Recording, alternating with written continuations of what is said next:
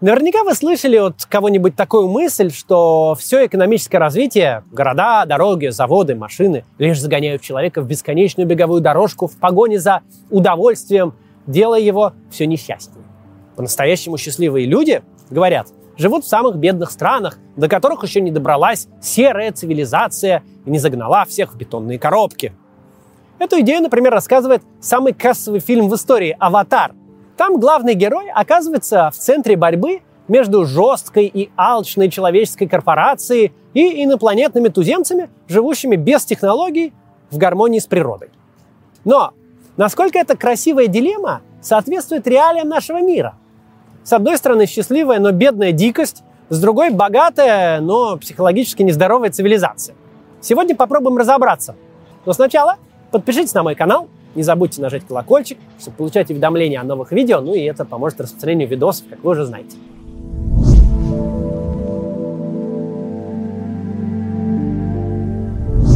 В XVI веке десятки тысяч крестьян, изгнанных из своих земель помещиками, пополняли армию бездомных и попрошаек.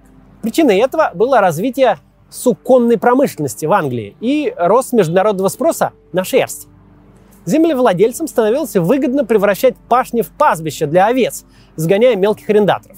Свидетель этой эпохи и философ-гуманист Томас Мор описал эту ситуацию емкой фразой, которая, немного изменившись, превратилась в афоризм. В Англии овцы съели людей. В этом мрачном историческом контексте изуверским выглядит закон 1572 года о бродяжничестве. Согласно ему, Людей старше 13 лет, пойманных за этим занятием, впервые полагалось раздеть до пояса, выпороть до крови и прожечь в ухе дырку раскаленным железом. Если же человек попадался повторно, его следовало немедленно казнить. В подобной жестокости было, если можно так сказать, для того времени какое-то рациональное зерно. С точки зрения господствовавшей тогда теории меркантилизма, суровые наказания за праздность должны были мотивировать людей работать усерднее и производить больше товаров. Этот закон наглядно иллюстрирует экономическую парадигму тех лет. Рост любой ценой. Главным мерилом успешности экономической политики была скорость накопления золота и серебра. А людей, их мечты, чувства и амбиции просто приносили в жертву этой цели. Однако, с ходом времени общество становилось гуманнее. Например, мы уже не вешаем бездомных, а помогаем им выбраться с улицы – но критерии оценки экономической успешности государства глобально не очень-то меняются уже много веков. Разве что в Англии 16 века она измерялась в тоннах драгметаллов, а сегодня в процентах роста ВВП. При этом совершенно не учитывается, действительно ли эти проценты сделают людей счастливее. История экономики насчитывает уже не один век. И на протяжении этого времени вопрос о счастье, если и ставился, то рассуждения о нем слабо продвинулись с эпохи Древней Греции. В этом сложно винить экономистов – Пока социология была развита слабо, уровень счастья попросту невозможно было измерить. Однако социологические методы не стояли на месте, и в 20 веке ситуация начала меняться. В 1974 году профессор Пенсильванского университета Ричард Истерлин с помощью международных баз данных начал сравнивать уровень субъективного благополучия в странах с различным достатком – это было первое серьезное экономическое исследование счастья. И оно уже выдало э, настолько удивительные результаты, что за ними закрепилось название «Парадокс Истерлина». Если вы сейчас предположили, что опрос показал, что бедные страны счастливее богатых, то не спешите с выводами. Все гораздо интереснее. Выяснилось, что в отдельный момент времени богатые страны счастливее бедных, это верно. Но при этом, когда страна становится богаче, она не становится счастливее. Если вы не поняли, как такое может быть, то все в порядке. Увидев результаты исследований Истерлина, экономисты тоже ничего не поняли. Вот это несоответствие статистических и динамических наблюдений и стали называть парадоксом Истерлина. Его обнаружение вызвало всплеск интереса к теме счастья у экономистов. Я расскажу, как они попытались объяснить этот феномен, но сначала реклама. Не перематывайте только. Если вы продаете палатки и снаряжение для походов, наверное, вы захотите показывать свою рекламу не на всех подряд сайтах, а на тех, где сидят ваши клиенты, чтобы не распылять рекламный бюджет. А в идеале платить только за ту рекламу, которая привела к результату. Такой способ продвижения называется affiliate маркетинг. Это очень перспективное денежное направление интернет-маркетинга. Только вот хороших специалистов в этой сфере пока мало. Исправить эту ситуацию взялась Академия «Мама». Они запустили курс «Твой старт карьеры в аффилиейт-маркетинге». Курс рассчитан на обучение с нуля, но дает серьезные базовые знания, которые помогут начать карьеру. Автор курса Арман Бабаян, который сам уже 7 лет работает в интернет-рекламе в крупных компаниях. Академия «Мама» — это первый комплексный образовательный проект в сфере аффилиейт-маркетинга, построенный на базе платформы MIT и Гарварда EDX. У Академии есть э, компании-партнеры, которые заинтересованы в найме толковых выпускников — они платят деньги за то, чтобы иметь возможность первыми предложить работу студентам. Такой вот острый дефицит кадров в этой отрасли. Так трудоустроились уже больше сотни студентов Академии «Мама». Средний заработок специалистов по аффилиейт-маркетингу от полутора тысяч долларов в месяц, а арбитражники, самые востребованные спецы, получают от двух с половиной тысяч и больше. А курс стоит всего 149 долларов. Это полная стоимость, никаких скрытых платежей. По промокоду КАЦ можно получить еще и дополнительную скидку в 20%. В течение двух недель после окончания курса Академия готова вернуть деньги любому студенту, купившему курс по моему промокоду, если он попросит возврат. Настолько они уверены в качестве. Это ваша возможность получить хорошую специальность, ездить по крутым конференциям в разные страны и работать из любого уголка мира. Переходите по ссылке и записывайтесь на курс. Возвращаемся к Истерлину. Одна из возможных моделей, которая объясняет этот парадокс, была сформулирована э, Германом Дейли, экономистом Всемирного банка в середине 90-х. Эта концепция получила название нерентабельного роста. Согласно ей, в развитых странах сложилась ситуация, когда социальные и экологические издержки прогресса больше или равны благам от него. Ну, объясню на примере. Допустим, рядом с вашим домом построят угольную шахту. С одной стороны, благодаря доступному углю, вам станет дешевле отапливать дом. Но есть минус. Вам придется дышать угольной пылью, что может сказаться на вашем здоровье и здоровье ваших детей. Эти издержки не отражаются на ВВП. Но согласитесь, теперь уже нельзя с уверенностью сказать, что постройка шахты повысит ваше благосостояние и, главное, ваш уровень счастья. Как же тогда оценивать изменение уровня благополучия общества? Для этого был создан такой показатель, как индекс подлинного прогресса. Он высчитывается так же, как и ВВП, но с поправкой на неочевидные издержки и косвенные доходы. Из ВВП вычитаются, например, деньги, потраченные на борьбу с загрязнениями и потерянные лесные ресурсы. В качестве дохода же, например, добавляют часы отдыха, сэкономленные на домашнем труде благодаря бытовой технике. Нерентабельный рост может объяснить парадокс Истерлина для некоторых стран. Например, в Соединенных Штатах процент жителей, утверждающих, что они очень удовлетворены своей жизнью, остается на одном уровне с конца 50-х. И это несмотря на значительный рост ВВП. Тут нам как раз поможет индекс подлинного прогресса, так как он, в отличие от ВВП, за последние десятилетия практически не рос. Однако с течением времени накапливалась социологическая информация, которая позволила взглянуть на взаимосвязь ВВП и счастья под другим углом. Уже в 2000 году Бетси Стивенсон и Джастин Уолферс э, проанализировали новые данные по уровню субъективного благополучия, которые собрали ученые из проекта «Всемирный обзор ценностей Ингл... Инглхарта» и Институт Гэллопа. Для разгадки парадокса Истерлина они четко разделили сиюминутное счастье и долгосрочную удовлетворенность жизнью. Они предположили, что парадоксальные результаты Истерлина могли быть вызваны тем, что эти два понятия подменялись и смешивались.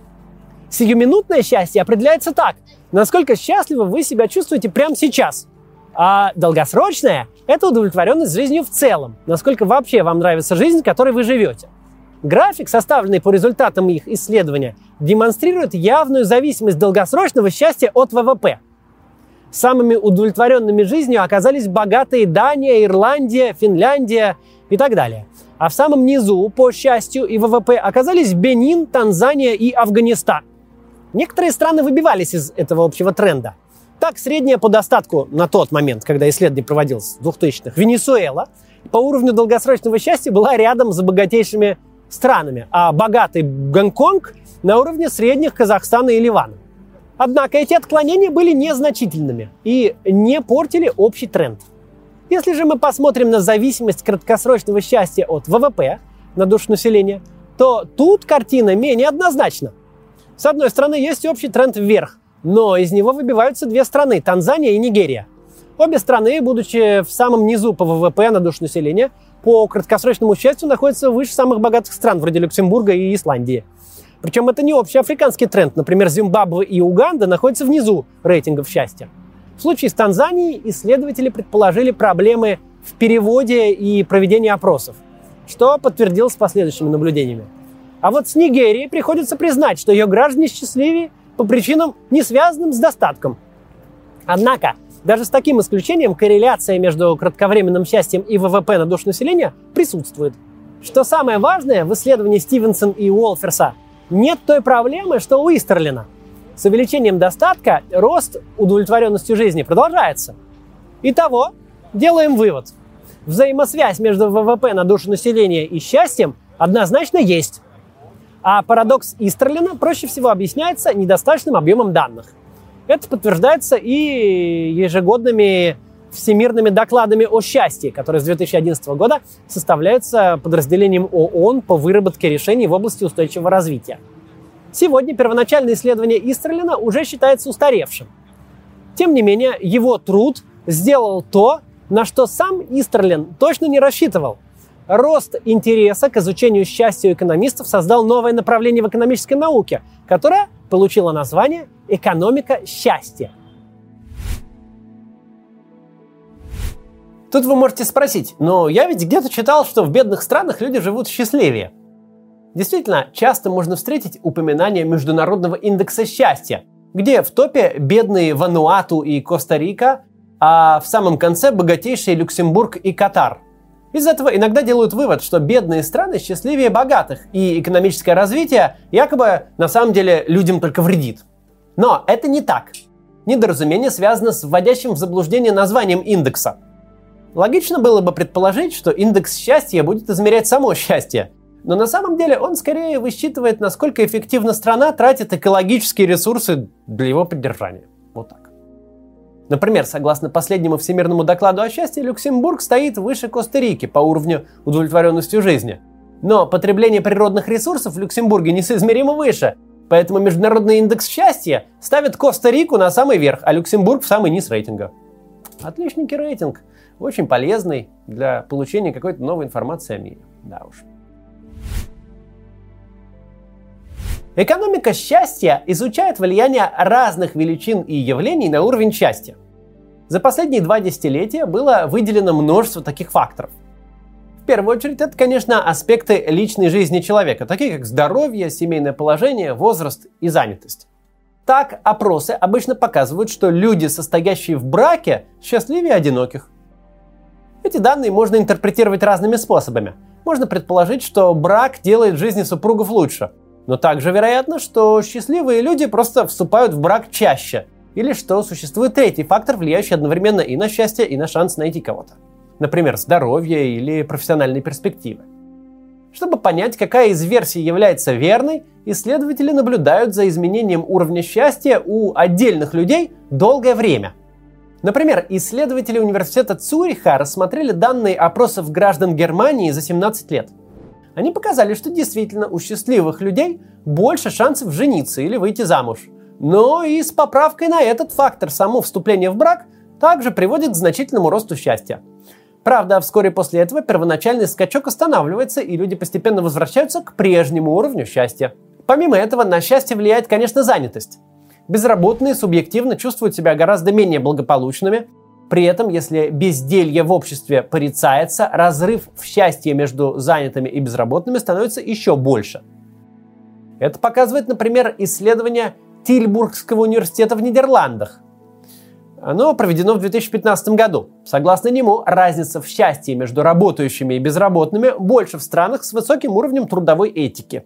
Из этого мы можем сделать вывод, что человек, у которого есть работа, счастливее не только из-за дохода – но и потому, что он так получает общественное одобрение. Помимо внутренних факторов, влияющих на счастье, есть и внешние. Один из них – это неравенство доходов в стране. Интуитивно может казаться, что чем равномернее распределены блага в обществе, тем оно счастливее. Но на деле все устроено сложнее. Исследователи выявляют два эффекта, которые действуют с разной силой в зависимости от уровня неравенства – Первый называется эффектом сигнала. Он заключается в том, что если разрыв между богатыми и бедными слишком велик, люди это воспринимают как знак. Возможности улучшить свою жизнь нет, как сильно вы бы ни старались. Второй эффект – это эффект зависти. Когда неравенство очень сильно выражено, люди сильнее завидуют более состоятельным гражданам и разочаровываются в себе и собственных перспективах. Эффект сигнала снижает долгосрочный уровень счастья при низком неравенстве, а эффект зависти при высоком. Поэтому кривая зависимости счастья от неравенства похожа на перевернутую английскую букву U, и оптимальный уровень счастья достигается где-то посередине. Что интересно, уровень счастья зависит не только от самого неравенства, но и от э, его восприятия. Это привело к любопытной ситуации в Норвегии. Налоговые данные норвежских граждан всегда были в общем доступе, но записи хранились в виде бумажных копий в архивах. В 2001 году всю информацию выложили в интернете, и норвежцы получили возможность легко отслеживать достаток своих коллег, соседей и друзей. Люди стали заходить на сайт с архивами так часто, что некоторые даже окрестили это занятие налоговым порно. Через какое-то время соцопросы показали снижение уровня счастья у менее состоятельной части населения и рост у более состоятельной. В итоге разрыв в уровне удовлетворенности жизнью увеличился на 21%. Эта ситуация подчеркивает, что счастье зависит не только от достатка, но и от положения на социальной лестнице. Другим важным фактором, влияющим на счастье, является ментальное здоровье. Почетный профессор Лондонской школы экономики Ричард Лейард э, в своей статье э, «Психические болезни и несчастье» пишет, что депрессия и тревожные расстройства – это не только самые частые психические расстройства, но по ним достаточно точно можно предсказать уровень удовлетворенности жизнью. Сегодня есть достаточное количество эффективных методов лечения этих заболеваний – Медицинское вмешательство вообще очень сильно улучшает качество жизни людей с психическими расстройствами. В 2009 году британские психологи Кристофер Бойс и Алекс Вуд проанализировали несколько исследований и выяснили, что в случае пациентов с депрессией 4 месяца психотерапии стоимостью 800 фунтов также влияют на уровень счастья, как и дополнительный годовой доход в 200-300 тысяч фунтов. Сравните, всего пара тысяч фунтов в год на терапию и сотни тысяч дополнительного дохода. Ну так вот. Еще одна из наиболее изучаемых тем в экономике счастья – это влияние уровня демократии на удовлетворенность жизнью. Есть такой стереотип, что в тоталитарных режимах граждане, даже если и живут плохо, но пребывают в полном неведении относительно своего положения. Типа радуются мелочам, не беспокоятся о политике и живут счастливее тревожных и хаотичных демократов. Этот стереотип подогревается российскими лоялистскими СМИ типа Rush Today. Ну, типа, у нас хоть и не демократия, но типа все равно все отлично. В 2017 году они даже выпустили фильм про Северную Корею под названием «Страна счастливых людей». И хотя у нас нет нормальной социологии Северной Кореи, мы можем посмотреть на существующие исследования, где сравнивается уровень счастья и уровень демократии. Согласно исследованию американского социолога и политолога Рональда Инглхарта, в 80-е годы демократия и уровень счастья показывали очень высокую корреляцию. Правда, в первой половине 90-х эта корреляция упала. В эти годы страны социалистического лагеря переживали кардинальную экономическую трансформацию, которая сопровождалась гуманитарным кризисом. Но в следующие годы корреляция снова начала расти. Конечно, учитывая, насколько счастье многофакторное явление, простая корреляция не позволит нам оценить его зависимость от демократичности страны. Очевидно, что Норвегия счастливее Афганистана не только из-за разницы в уровне демократии. Это совсем разные страны, и есть множество причин, по которым норвежцы могут быть счастливее афганцев. Поэтому надо смотреть на исследования, где были исключены прочие известные факторы, влияющие на счастье. Таких тоже много. Например, Энн Оуэн, Хулио Видерас и Кристина Уильямсон исключили влияние уровня ВВП, преступности, безработицы, участия страны в международной торговле. И на выборке из 84 тысяч человек – э, из 46 стран показали, что с поправкой на все эти факторы люди в демократиях все равно счастливее. Корреляция все еще не значит, что демократия однозначно ведет к счастью. Возможно, схема гораздо сложнее, и в ней есть неучтенные факторы. Однако она точно дает нам понять, что стереотип о счастливом тоталитаризме – это пропагандистский миф. Понятно, почему нашими пропагандистами толкаемый. Исследования в области экономики счастья, конечно, используются и чтобы решать какие-то прикладные задачи в государственном управлении. Так, в 2002 году Джонатан Грубер и Сентхин Мулайнатан э, решили изучить, нужен ли акцизный налог на табачную продукцию. Для этого им сначала нужно было понять мотивы курильщиков. На протяжении многих лет существовали две модели, их объясняющие. Первая называется рациональной зависимостью. Согласно ей, курильщики курят потому, что разумно оценивают издержки и выгоды от сигарет и не бросают только потому, что получают от курения больше удовольствия, чем вреда.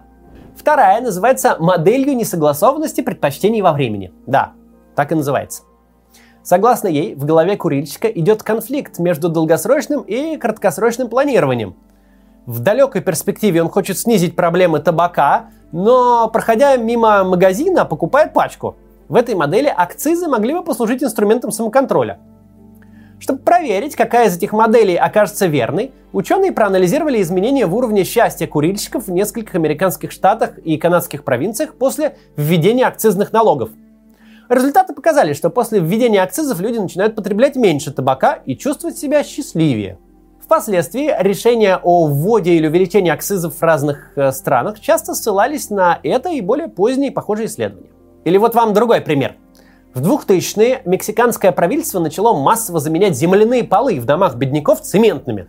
Программа шла постепенно, что позволило команде исследователей из Калифорнийского университета в Беркли и Всемирного банка сравнить семьи, до которых программа дошла, с семьями похожего достатка, которые все еще жили с земляным полом. В результате было обнаружено, что у первых на 69% выросла удовлетворенность качеством жизни, на 52% снизился шанс возникновения депрессии и на 45% упал уровень стресса. Понятно, что цементный пол лучше земляного, но согласитесь, такая огромная разница все-таки большая неожиданность. Исследования в экономике счастья можно использовать и для попыток прогнозирования будущего – к примеру, Андрей Каратаев и Алиса Шишкина из Высшей школы экономики обнаружили, что изменение уровня счастья в странах Ближнего Востока между 2009 и 2010 годом коррелирует с уровнем дестабилизации, но уже в 2011 годом во время арабской весны. Тут можно поспекулировать, что если бы правительства Туниса, Египта или Йемена были бы осведомлены об этой взаимосвязи, они могли бы заметить значительное снижение уровня счастья в своих странах, пойти навстречу народу и не допустить потрясений, которые их государствам пришлось в итоге пережить. Ну, и им самим тоже. Конечно, на практике такое сложно себе представить, но когда речь идет о таких серьезных социальных катаклизмах, любая возможность их предугадать очень ценна. В целом у экономики счастья большой потенциал в улучшении качества жизни. В 2011 году Генеральная ассамблея ООН приняла резолюцию под названием «Счастье. Целостный подход к развитию». Ее предписания не были обязательными, но после этого рост счастья все чаще стали упоминать в э, ряду государственных и мировых целей развития. Уже в следующем году после резолюции был выпущен первый э, ежегодный всемирный доклад о счастье, включающий все основные актуальные данные по этой теме. А в штаб-квартире ООН в Нью-Йорке прошла большая конференция о счастье и благополучии. Примерно тогда же многие страны, например, Великобритания, Австралия, Китай и Франция, создали свои индексы для измерения уровня удовлетворенности жизнью. Свой индекс появился даже в Северной Корее. Правда, согласно ему, самая счастливая страна на свете – Китай, а сама Корея на почетном втором месте. Хм. Интересно, почему в России еще не появился такой индекс? Северокорейцы Южную Корею поставили на 152 место. Там вообще несчастные люди, по мнению северных корейцев, живут. Еще дальше пошли Бутан, Арабские Эмираты и Венесуэла. Бутан, помимо создания своего показателя по измерению счастья, основанного на буддистских традициях, внес стремление к его максимизации в собственную конституцию. Венесуэла и Арабские Эмираты ввели в своих правительствах должность министра счастья. Правда, Венесуэле это не очень-то помогло, а в Арабских Эмиратах эта должность продержалась недолго. В других странах также все большую значимость приобретают стратегии, которые направлены на увеличение уровня счастья и которые основаны на методах экономики счастья. Я думаю, что экономика счастья будет и дальше развиваться. Учитывая воодушевление, которое на этот счет испытывает мировое сообщество, похоже, что это не просто э, какая-то кратковременная мода, а важный сдвиг в экономической науке и госуправлении. Благодаря этому люди будут жить счастливее и интереснее. Вот так. Расскажите, как вам понравился этот ролик. Мы тут решили привлечь немного более академических таких консультантов э, в нашу команду, и иногда я буду делать ролики с разбором интересных тем, ссылаясь на большое количество научных исследований и материалов, вот как тут. Не скучно ли получилось? Достаточно ли интересно, чтобы расшарить? Если да, поделитесь роликом. До завтра.